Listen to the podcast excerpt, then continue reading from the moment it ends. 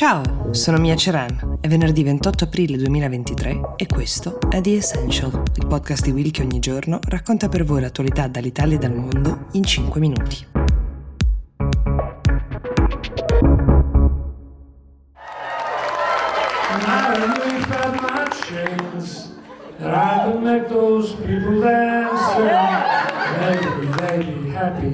for a while.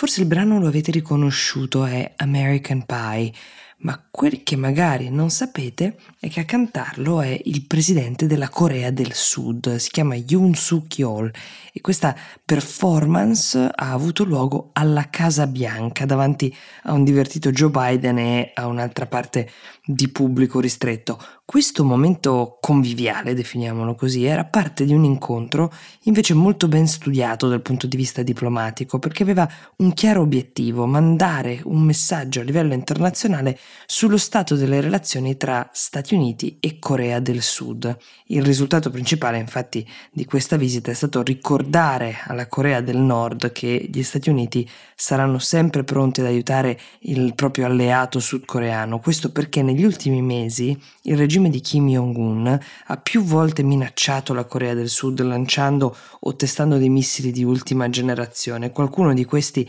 è addirittura caduto vicino alle coste sudcoreane facendo molta paura anche alla popolazione. Per questo gli Stati Uniti hanno annunciato che per la prima volta dopo 30 anni i sottomarini dotati di armi nucleari statunitensi torneranno periodicamente a far visita ai porti della Corea del Sud. Questa promessa in realtà serve anche um, come deterrente, um, cioè gli Stati Uniti vorrebbero bloccare sul nascere la tentazione ventilata diverse volte dal governo sudcoreano di sviluppare un proprio programma nucleare per difendersi dai nemici della Corea del Nord, c'è quindi un interesse che non è nemmeno soltanto statunitense. C'era anche un altro grande tema legato al rapporto tra i due paesi, quella fuga recente di documenti riservati del Pentagono, risalente a qualche settimana fa, ehm, dalla quale era venuto fuori che eh, sostanzialmente gli Stati Uniti spiano anche la Corea del Sud perché c'erano dei documenti appunto sul governo sudcoreano. Potete immaginare come questa notizia sia stata presa in patria in, in Corea del Sud, sia dalla diplomazia che dall'opinione pubblica sudcoreana. Come si sia sanata questa questione non è dato sapere, ma il momento karaoke è stato forse la miglior testimonianza che pace tra questi due paesi sembra essere stata fatta.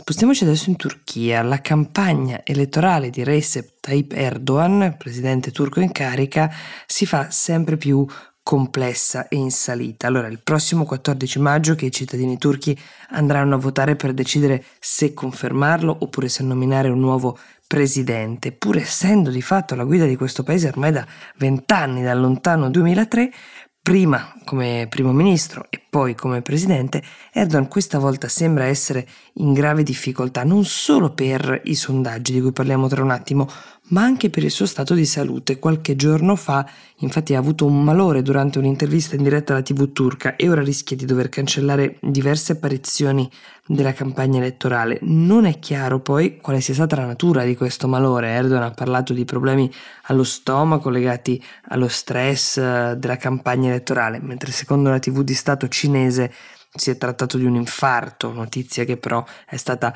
negata, smentita più volte dal team del presidente turco. Nonostante questo, la salute non sembra neanche essere il problema peggiore di Erdogan, la sua vittoria alle elezioni è mm, diciamo decisamente messa in dubbio dai sondaggi, come vi accennavo prima, che danno in vantaggio Kemal Kilic Daroglu, che è il candidato unico dei partiti di opposizione.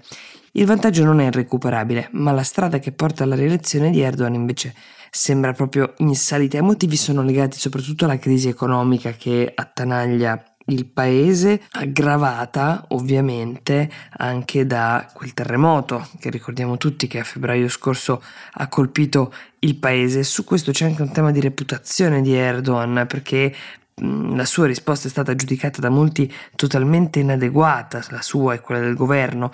Eh, il terremoto ha causato più di 50.000 vittime, molti cittadini turchi danno a Erdogan la colpa dei ritardi nei soccorsi alla popolazione. Bisognerà ovviamente aspettare i risultati delle urne sui quali vi aggiorneremo sempre su The Essential.